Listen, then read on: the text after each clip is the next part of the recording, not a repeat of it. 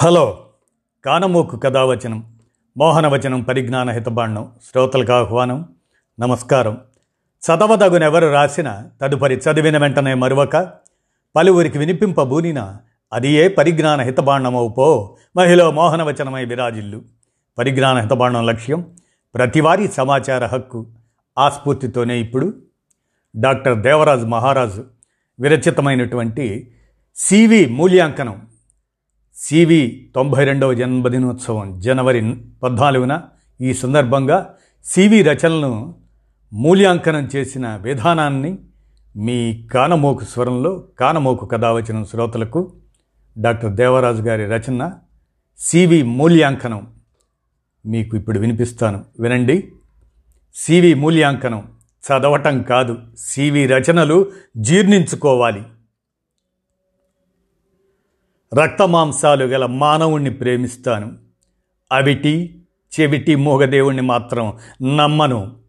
మానవుణ్ణి ద్వేషించే మీరు దేవుణ్ణి పూజిస్తారు, దేవుణ్ణి కాదనే నేను మానవుణ్ణి ప్రేమిస్తాను.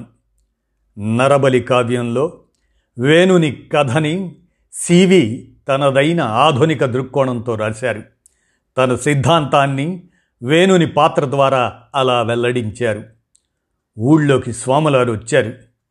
ఆ కావ్యంలో పట్టెడన్నం పెట్ట నిరాకరిస్తున్న వర్గం, అప్పనంగా మంది సొమ్ము తినమరిగిన పూజారి పురోహిత వర్గం, కొండల్లో ఎన్నడో పారిపోయి బండరాయిలా దాక్కున్న నిన్ను వెతికి వెతికి పట్టుకొచ్చి వీధికెక్కించారు కదరా అని దేవుణ్ణి ఎద్దేవ చేశారు సివి.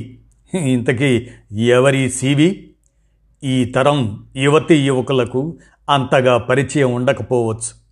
సివి పూర్తి పేరు చిత్తజల్లు వరహాలరావు.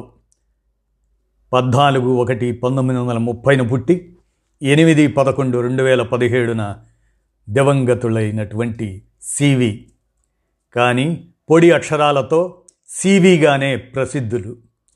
కవి, రచయిత, హేతువాది, సాంస్కృతిక రథసారథి, నిత్య పరిశోధకుడు, దిగంబర కవుల మార్గదర్శి, శాస్త్రీయ విజ్ఞాన కార్యకర్త, మార్క్స్, ఏంగిల్స్లను అమితంగా ప్రేమించినవాడు. ఇలా ఎన్నైనా చెప్పుకోవచ్చు. సాయుధ విప్లవం ద్వారా ప్రభుత్వాధికారాన్ని హస్తగతం చేసుకోవడం, కష్టజీవులు తమ భవితవ్యానికి తామే అధినాదులు కావటం అని ప్యారిస్ కమ్యూన్ సారాంశాన్ని విప్పి చెప్పారు సివి. గుంటూరులో జన్మించిన ఈ ముందు తరం రచయిత మరణించేంత వరకు విజయవాడ హౌసింగ్ కాలనీలో ఉన్నారు. సివి తండ్రి వెంకటాచలపతి స్వాతంత్ర సమర యోధుడు, తల్లి లక్ష్మీదేవమ్మ. గుంటూరు ఏసీ కాలేజీలో బిఏ చదువుతూ ఉండగా విప్లవ కవి శివసాగర్ సివికి క్లాస్మేట్. తర్వాత ఎకనామిక్స్తో PG degree Madras Christian college నుండి తీసుకున్నారు పంతొమ్మిది వందల యాభై మూడులో. మద్రాసులో విద్యార్థిగా ఉన్న రోజుల్లో ఎక్కువ కాలం అక్కడి కన్నెమర గ్రంథాలయంలో గడిపేవారు. కావలసిన విషయాలన్నీ నోట్స్ రాసుకునేవారు.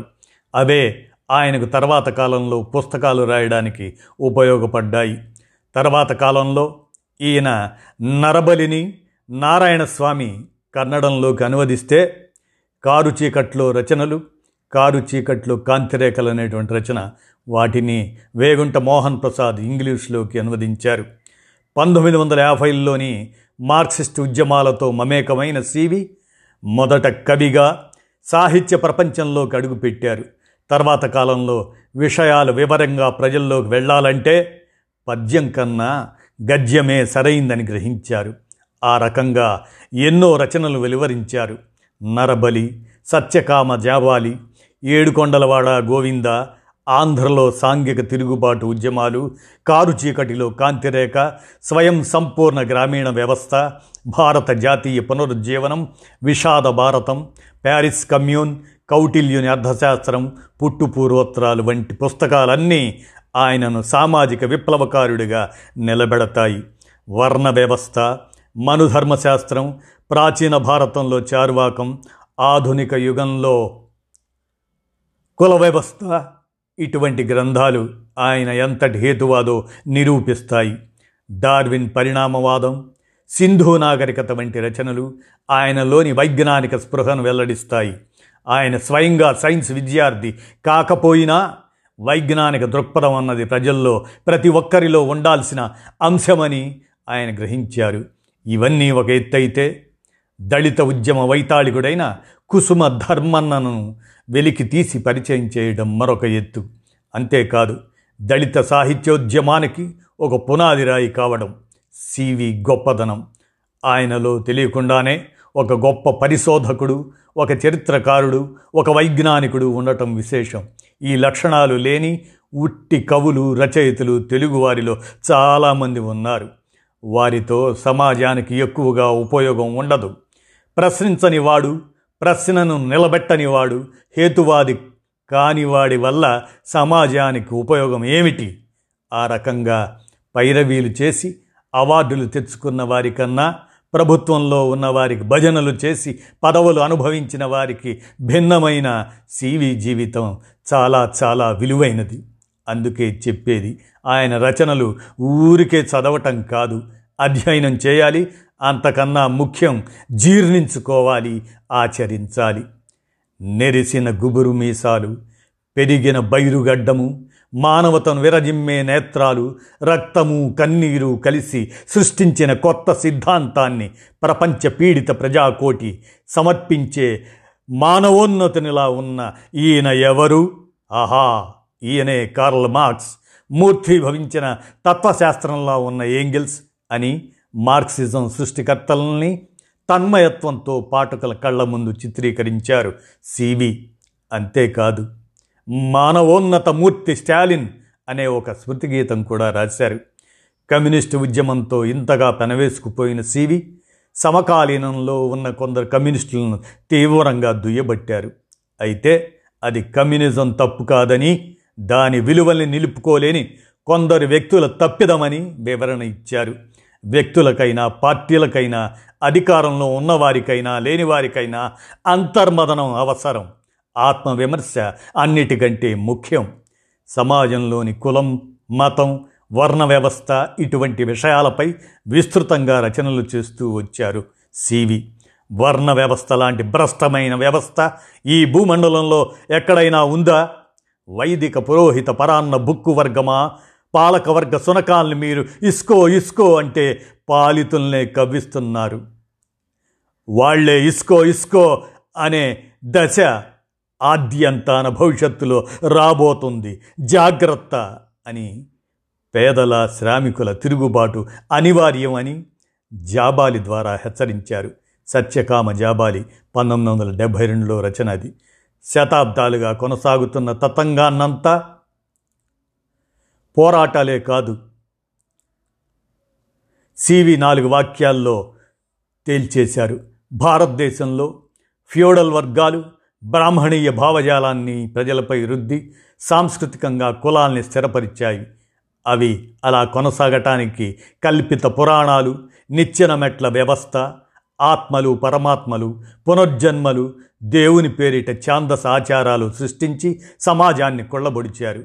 సివి ఇలాంటి విషయాలపై లోతుగా అధ్యయనం చేశారు. స్పష్టంగా, బలంగా గ్రంథరచన చేసి కొత్త తరాల్ని కూడా ప్రభావితం చేశారు. ఈ విషయాలన్నింటినీ గుదిగుచ్చి ఉద్యమ స్వరూపాన్ని సివి స్పష్టంగా ఇలా వెల్లడించారు. కుల వ్యవస్థకు వ్యతిరేకంగా ఒకసారి, మతతత్వంపై మరోసారి, దున్నేవానికే భూమి అని ఒకసారి, రాజ్యాధికారానికి వేరొకసారి ఇలా ఉద్యమాలు, పోరాటాలు వేటికవి విడివిడిగా ఉండవేమోనని నేననుకుంటున్నాను. దోపిడీ శక్తుల కులము, వర్గము, రాజ్యము కలగలిసి ఉన్న వ్యవస్థలో పీడిత కులాల, వర్గాల ఉద్యమాలు, పోరాటాలే కాదు ఉద్యమ శక్తులు కూడా కలగలిసే ఉండాలి.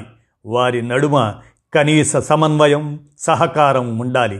పందుల దొడ్డి కంటే హీనంగా దేశాన్ని దిగజార్చిన పాలకులు విసిరే ఎంగిలి మెతుకులను ఆశించకుండా, లొంగకుండా ఉద్యమ శక్తులు పోరాట చేవతో సమరశీలంగా సాగాలి. సాహిత్య, సాంస్కృతిక రంగాలలో కృషి, సాంఘిక, రాజకీయ రంగాల కృషితో సమన్వయం కావాలి. వర్గ పోరాటం, కుల వ్యతిరేక పోరాటంతో, భూస్వామ్య శక్తుల వ్యతిరేక పోరాటంతో భుజం భుజం కలిపి సాగాలి. దళితులు, మహిళలు, మైనారిటీలు, ఆదివాసీ పోరాటాలు, శ్రామిక వర్గ పోరాటాలతో మమేకం కావాలి. ఇంత స్పష్టంగా, ఇంత సరళంగా ఉద్యమ స్వరూపం గురించి చెప్పిన రచయిత మరొకరు లేరు లేరు అంటే అతిశయోక్తి కాదు. కానీ కాలగమనంలో ఏమైంది? దళితులు, మహిళలు, మైనారిటీలు విడివిడిగా తమ తమ అస్తిత్వ పోరాటాలు చేస్తూ వస్తున్నారు. అందరూ సంఘటితంగా, సమైక్యంగా ఉద్యమించాల్సింది పోయి విడిపోవటం వల్ల బలహీనపడ్డారు. ఎవరు ఒప్పుకున్నా ఒప్పుకోకపోయినా ఆర్ఎస్ఎస్ఎస్ శక్తులకు అధికారం అప్పగించడం అంటే మిగతావన్నీ బలహీనపడ్డాయనే కదా అర్థం. ఇది తాత్కాలికం అనుకొని సివి సూచించిన మార్గంలో ఉద్యమించక తప్పదు. ఐక్య పోరాటానికి సంసిద్ధులు కాక తప్పదు. సమాజంలో విశృంఖల స్వైర విహారం చేస్తున్న మూఢనమ్మకాలు, దోపిడీ, దౌర్జన్యాలు, ఆకలి ఆహాకారాలకు వ్యతిరేకంగా నిరంతరం రాయడమే పోరాటమని నమ్మిన వారు సివి. రాయడమే కాదు, దాదాపు ముప్పై పుస్తకాలు సొంత ఖర్చుతో ప్రచురించి ఎన్నో ఆర్థిక ఇబ్బందులు ఎదుర్కొన్నారు. ఇటు ప్రభుత్వం, అటు బ్రాహ్మణ పెత్తందారీ వ్యవస్థ పెట్టే ఇబ్బందులు పడలేక కొన్ని రచనలు గుప్తనామాలతో రాసేవారు. శృంగేరి పీఠాధిపతి విజయవాడ వచ్చినప్పుడు సివి జెండెం వేసుకొని మారువేషంలో అతని అనుచరులలో కలిసి అక్కడ జరిగే తంతు అంతా పరిశీలించారు. దాని ఫలితంగానే ఊళ్ళోకి స్వాములారు వచ్చారు అనే రచన చేయగలిగారు. తరిమెల నాగిరెడ్డి చేపట్టిన ఆందోళనోద్యమాన్ని నేపథ్యంగా తీసుకొని ఒక వాస్తవ సంఘటనని కవితగా మలిచారు. అదే మంచినీళ్ళు అడిగితే మూత్రం పోశారు శీర్షికతో జనశక్తి పత్రికలో అచ్చయింది. సివి మద్రాస్ క్రిస్టియన్ కాలేజీలో విద్యార్థిగా ఉన్న రోజుల్లో అక్కడ సింహళ జాతీయుడైన ప్రొఫెసర్ చంద్రన్ దేవనేశన్ ప్రభావంలో పడిపోయారు. మార్క్సిజంలోని శాస్త్రీయతను, విశిష్టతను ఆయన నుండి పుణికిపుచ్చుకున్నారు. తన గుండెల్లో అరుణ పతాక రెపరెపల్ని చివరి శ్వాస వరకు నిలుపుకున్నారు. నా యావద్రచనా వ్యాసంగానికి ప్రేరణగా వెలుగొందిన జనని, నా ఆశలకు ఆశయాలకు ఊపిరి పోసిన తల్లి, ప్రియబాంధవి, అరుణ అరుణ అరుణ పతాకమా అంటూ ఆయన తన హృదయంలో ఎర్రజెండా స్ఫూర్తిని నిలుపుకున్నారు. మూఢ విశ్వాసాలపై నలభై ఐదేళ్ల పాటు తన మేధస్సుతో, సాహిత్య రూపాలతో భావ విప్లవ రంగంలో సాంస్కృతిక పోరాటం సాగించిన విప్లవ కలం యోధుడు కామ్రేడ్ సివి ఆయనకి నివాళులు. నేడు సివి జయంతి సందర్భంగా దేవరాజ్ మహారాజ్ విరచితమైనటువంటి సివి మూల్యాంకనం చదవటం కాదు, జీర్ణించుకోవడం అనేటువంటి అంశాన్ని డాక్టర్ దేవరాజ్ మహారాజ్ రాయగా మీ కానమోకు కథ వచ్చిన శ్రోతలకు మీ కానమోకు స్వరంలో వినిపించాను. విన్నారుగా, ధన్యవాదాలు.